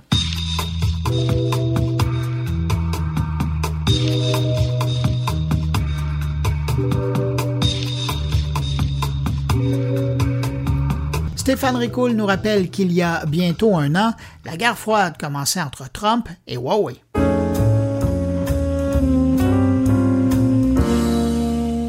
Il y a bientôt un an maintenant que les États-Unis ont durci les sanctions économiques envers le géant chinois des télécoms Huawei et ses 38 filiales. L'objectif des sanctions était de limiter l'accès de Huawei aux technologies américaines. C'était à l'époque de Donald Trump et de son secrétaire au commerce Wilbur Ross, qui à l'époque avait déclaré que Huawei et ses filiales avaient, et je cite, accentué leurs efforts pour obtenir des semi-conducteurs de pointe développés ou produits à partir de logiciels et de technologies américaines afin d'atteindre les objectifs politiques du Parti communiste chinois. Des sanctions imposées, et je cite là encore, pour protéger la sécurité nationale des États-Unis, la vie privée de ses citoyens et l'intégrité des infrastructures 5G face à l'influence néfaste de Pékin, cette fois-ci selon Mike Pompeo, alors secrétaire d'État. Près d'un an plus tard, Liang Hua, le président du groupe Huawei, accuse les États-Unis d'avoir brisé la confiance nécessaire au commerce mondial et d'être finalement à l'origine de cette pénurie de semi-conducteurs que connaît le monde actuellement, avec l'impact économique que j'ai déjà amplement couvert dans mes billets précédents, alors que Joe Biden semble vouloir poursuivre la même politique de fermeté. De quoi réveiller encore un peu plus la bête, puisque Huawei déclarait qu'elle ne s'attendait pas du tout à ce que les sanctions américaines contre elle soient levées. Au contraire, pensaient même qu'ils allaient devoir vivre et travailler sous ce régime pendant longtemps, faisant en sorte que décision fut prise d'investir dans de nouveaux domaines pour garder la tête hors de l'eau. Par exemple, dans le domaine de la voiture autonome ou encore du cloud, voire du logiciel. Une histoire donc à suivre. Et les bêtes qui se réveillent, il y en a des deux côtés de l'océan, puisque Apple a dévoilé un plan de 430 milliards de dollars pour la conception de microprocesseurs aux États-Unis, pour la 5G et pour l'énergie renouvelable. On s'entend pour dire que ces investissements sont avant tout profitables à Apple et lui permettent de capitaliser sur des efforts déjà consentis sur puces et modems afin de minimiser leur dépendance face à des fournisseurs externes comme Qualcomm pour les modems 5G. Des investissements qui viennent s'ajouter à ceux du Endless Frontiers Act, une législation qui vise à investir 100 milliards de dollars dans les technologies émergentes telles que l'intelligence artificielle, l'informatique quantique et les semi-conducteurs avec notamment un programme de résilience de la chaîne d'approvisionnement américaine qui sera mis en place. Pendant ce temps-là, la Commission européenne travaille sur la mise en place de son côté d'une alliance sur les semi-conducteurs avec 22 pays en soutien au projet. L'objectif de cette alliance serait de doubler la capacité européenne de production en semi-conducteurs et de faire passer la part de marché de 10 à 20% d'ici 2030 afin de se poser en alternative aux États-Unis et à la Chine. On comprend bien que présentement, le monde est dans une phase d'investissement massif autour de tout ce qui pourra permettre de générer de la donnée et d'en extraire de l'information à valeur ajoutée permettant de prendre une longueur d'avance provisoire sur les autres et de préparer le terrain de la 6G, de la voiture autonome, de l'Internet des objets, et j'en passe. Pour rappel, D'ici à 2025, 65% des données seront générées par les entreprises grandes consommatrices de microprocesseurs.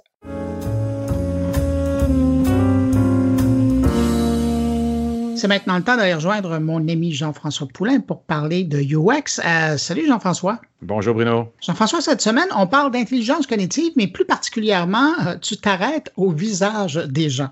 Bien, on l'a couvert hein, dans, dans, plusieurs entrevues là, dans les derniers mois. Il y a beaucoup d'intervenants à Montréal qui font ça. On a eu, euh, on, parle, on parle en fait de mesurabilité de, de l'humain, même si ça peut paraître bizarre de dire ça. Mais l'humain peut se mesurer, les émotions peuvent se mesurer un peu. Puis dans le cadre du UX, dans une relation d'affaires ou dans toutes sortes de contextes, on aimerait ça être capable de savoir si la personne qui est en avant de nous est contente ou est pas contente. On a eu un exemple avec euh, Frédéric Simard dans une entrevue euh, qui travaille chez React. On a eu le Tech 3 Lab avec les D-Box, tout ça ça des box sont mesurés par le par l'arrière-train. Là, on va mesurer le visage. Cette semaine, j'ai eu une conversation avec Mathieu Hall, qui est le CEO d'une entreprise euh, qui s'appelle Pitch on Air et qui te permet, avec ta caméra d'ordinateur, quand tu vas sur leur site, de mesurer justement l'efficacité de ton, de ton pitch, de ton, de ton, euh, de, ce que tu veux lancer dans le monde en fait de conversation. Est-ce que tu peux avoir une start-up ou autre? Mais tu veux voir si ton expression faciale, elle est parlante, est-ce qu'il y a quelque chose à améliorer? Et, et, ça vient chercher tous les paramètres qu'on a vus à date. Donc, eux se basent, comme les autres qui utilisent la mesure, sur l'accumulation des données qu'ils ont sur les humains qui vont mesurer grâce à ça, on se le cache pas, mais ils se font un point d'honneur quand même de bien euh, faire, euh, bien cacher l'information privée, l'anonymiser si on veut. Donc, euh, c'est super intéressant, ça vient chercher d'autres choses, ça pousse la réflexion encore un petit peu plus loin cette semaine. Jean-François, au nombre d'entrevues que tu as fait sur le sujet de la mesure humaine, appelons ça comme ça, as-tu l'impression qu'à Montréal, on est en train de développer un pôle de connaissances, de savoir-faire, ou est-ce qu'on est au même niveau euh, que certains autres endroits. C'est une bonne question. Tu le sais, je, touche un petit peu partout, en tout cas dans la francophonie avec les ben entrevues que je fais. Euh, j'ai eu euh, d'ailleurs cette semaine ou la semaine dernière, on était avec Testapic, avec une entrevue, un podcast sur ce sujet-là, sur la mesure, encore une fois, de l'humain, des tests qu'on peut faire. Et non, j'ai pas vu quelque chose qui est, qui, est aussi poussé que ça. Il y, a des, il y a des petites choses qui se font un petit peu partout dans le monde, évidemment.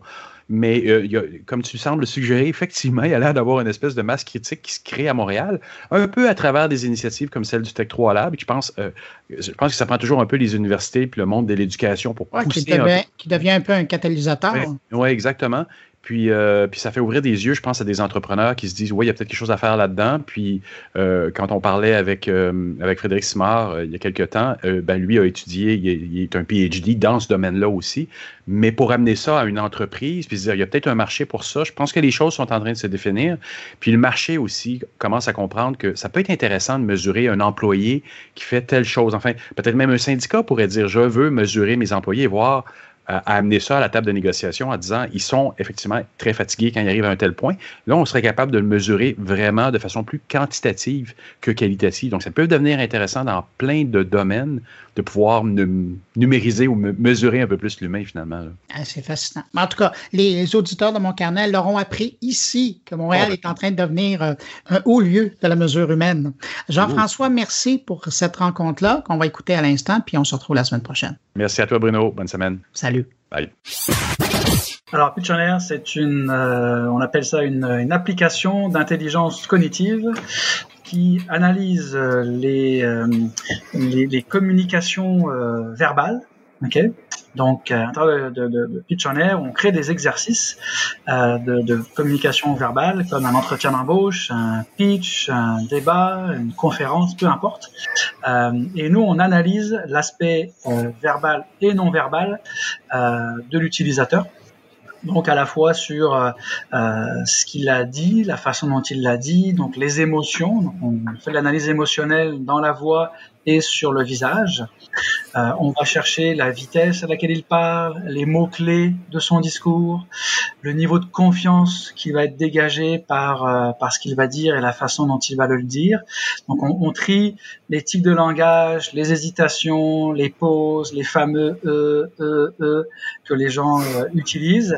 Et on appelle ça un outil d'auto-évaluation assistée. Donc on n'est pas un coach, on fait des observations Et comme les gens peuvent évidemment se revoir et réécouter leur enregistrement, euh, les observations pointent dans euh, la bonne direction de ce qu'il y a à améliorer. Et, c'est un produit qui, puis c'est pour ça que je te parle aujourd'hui, qui en principe est très UX parce que c'est centré sur la personne et l'amélioration de la personne, mais en même temps, vous utilisez les données de, de plusieurs personnes et puis plus vous allez devenir populaire, plus ça va agrandir. Votre, fiabilité sur la lecture du visage de quelqu'un va augmenter au cours des ans exponentiellement, là, au cours des mois, au cours des semaines même.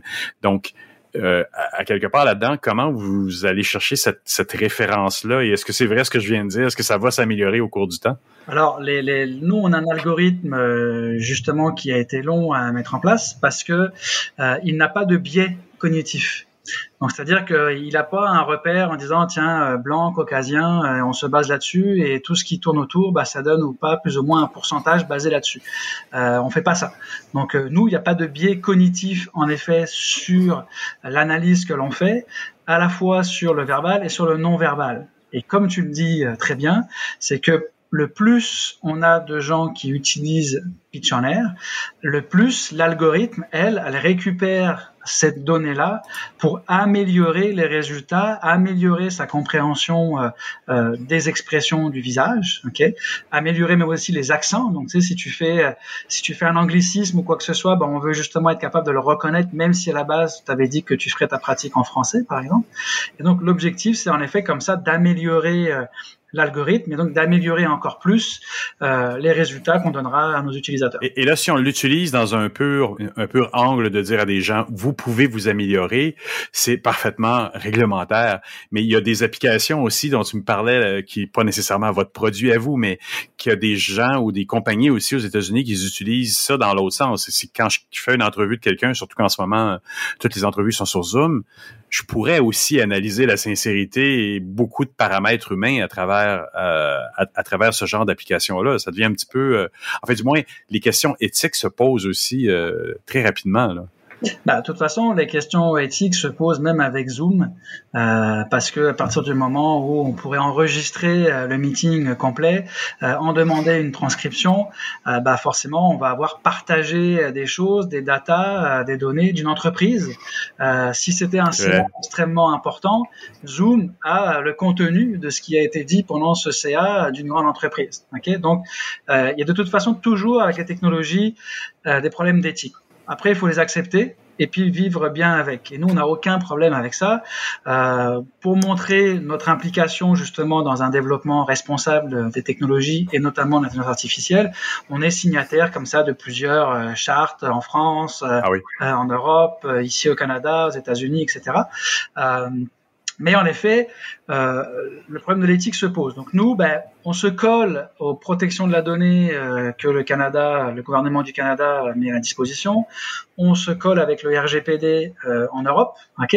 Puis ce qu'il faut comprendre, c'est que nos clients sont toujours propriétaires de leur enregistrement. Donc il suffit d'aller dans leur profil, d'effacer un enregistrement, et that's it. Il n'est plus là, il n'existe plus et la donnée, euh, elle n'est plus là. Euh, maintenant, nous, on ne l'utilise pas euh, dans un volet où euh, on scrute. Par exemple, il y a des applications qui te permettent de faire un entretien d'embauche en ligne.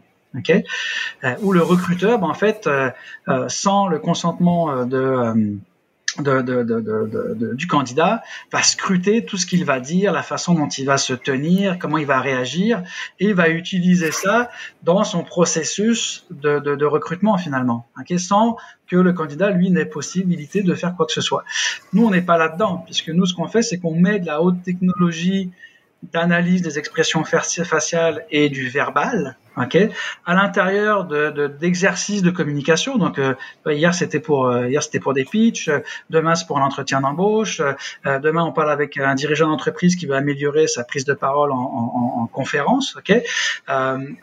Ce qu'on fait, c'est retransmettre, c'est un peu un espèce de miroir numérique sur ce que la personne a fait Donc il n'y a pas de biais, il n'y a pas euh, ce qui a été enregistré par la personne, ce qu'elle a dit et les expressions qu'elle a fait sur son visage, euh, bah, c'est celles-là qui seront retranscrites. Mais il n'y a pas de biais cognitif lié à l'humain pour l'instant, mais il y a encore des biais de l'intelligence artificielle liés à, des visages de plus sombres, plus foncés, plus euh, plus de type africain. Là. On, l'a vu ça dans les dans, dans, les dans les recherches récemment où les les, les gens peut-être plus asiatiques aussi, je suis plus sûr qu'est-ce que les recherches disaient, mais ce, ce, cette espèce de biais-là, est-ce qu'il est en train de se régler aussi pour, est-ce qu'on est capable d'être aussi efficace avec tous les types de visages du monde entier en ce moment?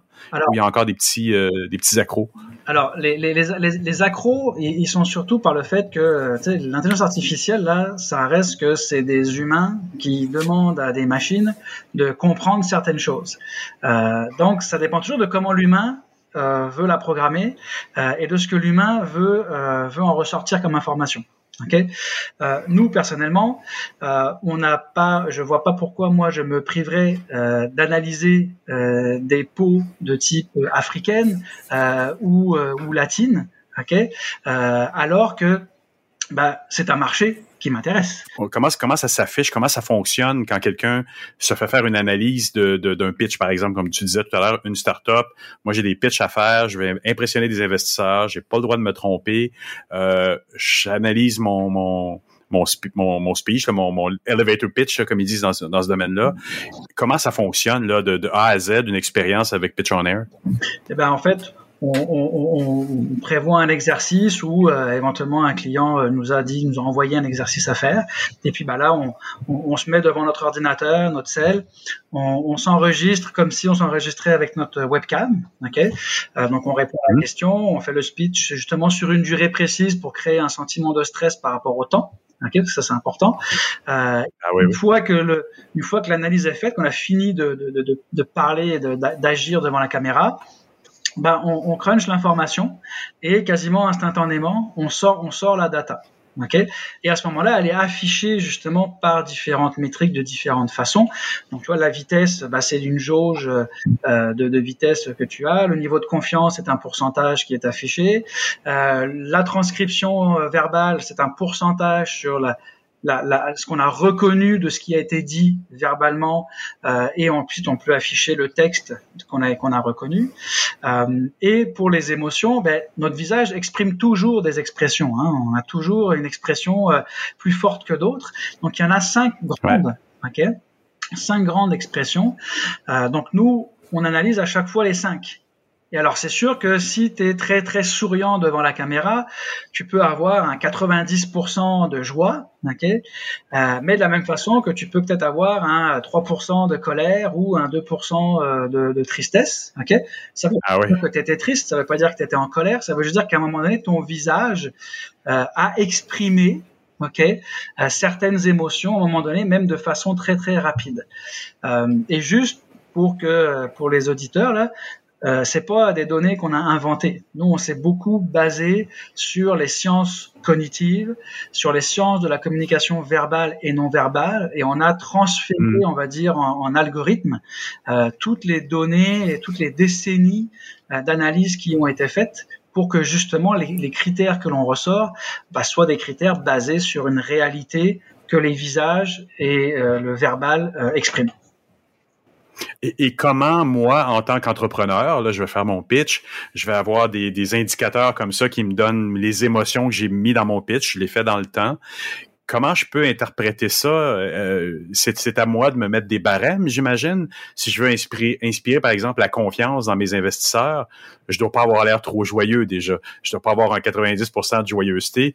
Euh, ça doit être un, mélange qui doit donner une certaine forme de conclusion. comment comment on analyse ce genre de choses-là pour en arriver à, avoir l'air de ce qu'on veut avoir l'air, finalement, dans les contextes qui nous importent le plus. Ben, c'est toujours, c'est toujours, tu sais, euh, une, balance hein, un petit peu entre euh, le verbal, le non verbal et de comment on s'est exprimé. Euh, donc c'est sûr que nous on fait des observations. Comme je disais tantôt, on n'est pas, on n'est pas un coach. On fait des observations, un peu un miroir numérique où on donne des guides à un moment donné de dire, bah là peut-être que vous parlez un petit peu trop vite, peut-être qu'il y a trop d'hésitation, trop de pauses, et le niveau de confiance générale déjà nous donne un aspect. Donc, si le ton qu'on a utilisé, euh, il est adéquat, si la richesse euh, du vocabulaire euh, est, est, adaptée à notre à notre à notre auditoire, par exemple, si on a parlé sur une bonne vitesse euh, normale, bah, tout ça va aider évidemment à ce que le discours en lui-même il soit plus confiant, ok? Et quand les gens se réécoutent, ils sont capables avec les observations de se dire ouais en effet c'est vrai que là je parle quand même très vite. En effet j'ai fait e 15 fois en, en 3 minutes. Peut-être que je devrais arrêter. Et ça les amène comme ça à réduire finalement l'impact des métriques et à s'apercevoir que bah, tout devient un petit peu plus vert et que c'est euh, un petit peu plus euh, élégant dans le discours et même plus agréable pour eux à réécouter. Euh, donc si c'est agréable pour eux à réécouter que les métriques sont bonnes c'est qu'on n'est pas loin d'avoir un discours qui est euh, qui est top. Qu'est-ce qui est prévu dans un développement prochain? Donc, euh, comment les gens vont pouvoir commencer à profiter de ce service-là -là, Qu'est-ce qui s'en vient bientôt? Alors le service est déjà disponible parce qu'on a on a plusieurs dizaines de clients euh, au Québec, on en a maintenant aussi euh, quelques-uns euh, en France, sans même forcément avoir attaqué le, le, marché, sans même avoir fait beaucoup de, de marketing. on a surtout la, bon surtout la V2 du site qui, qui, va sortir où là justement bah, tout le tout le bêta et le ciblage qu'on a fait de, de d'exercices et de, de, de champs d'expertise va être mis de l'avant. toutes les métriques qui ont été améliorées aussi où il y en a beaucoup plus que ce qu'on a que ce qu'on a aujourd'hui. Euh, bon, c'est bilingue français anglais, ça sera probablement espagnol aussi d'ici à cet été. Et puis on, a rendu ça euh, à travers un partenariat. On a aussi, et tantôt tu parlais de UX, on a rendu ça accessible pour les déficients visuels qui ont besoin mhm. justement de se pratiquer également et d'avoir un, un, peu un, un, un ressenti sur bah, qu'est-ce qu'ils expriment sur leur visage parce que eux-mêmes ne, ne, ne, le savent pas. Oui.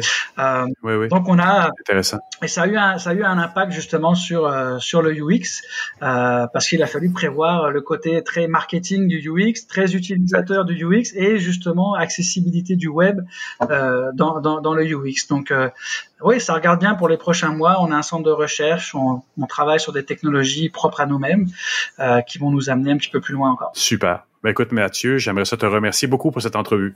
Ben, merci à toi.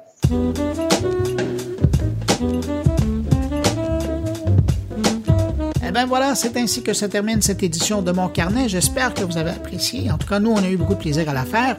Merci à nos invités. Merci à Patrick White, Luc Sirois, Stéphane Ricoul et Jean-François Poulain. Merci aux gens de Deloitte d'encourager la production de Mon Carnet cette semaine. C'est très apprécié. Puis merci à vous d'avoir été là jusqu'à la fin. On se retrouve la semaine prochaine pour une nouvelle édition de Mon Carnet. Entre-temps, je vous dis, bien évidemment, au revoir, mais surtout, portez-vous bien.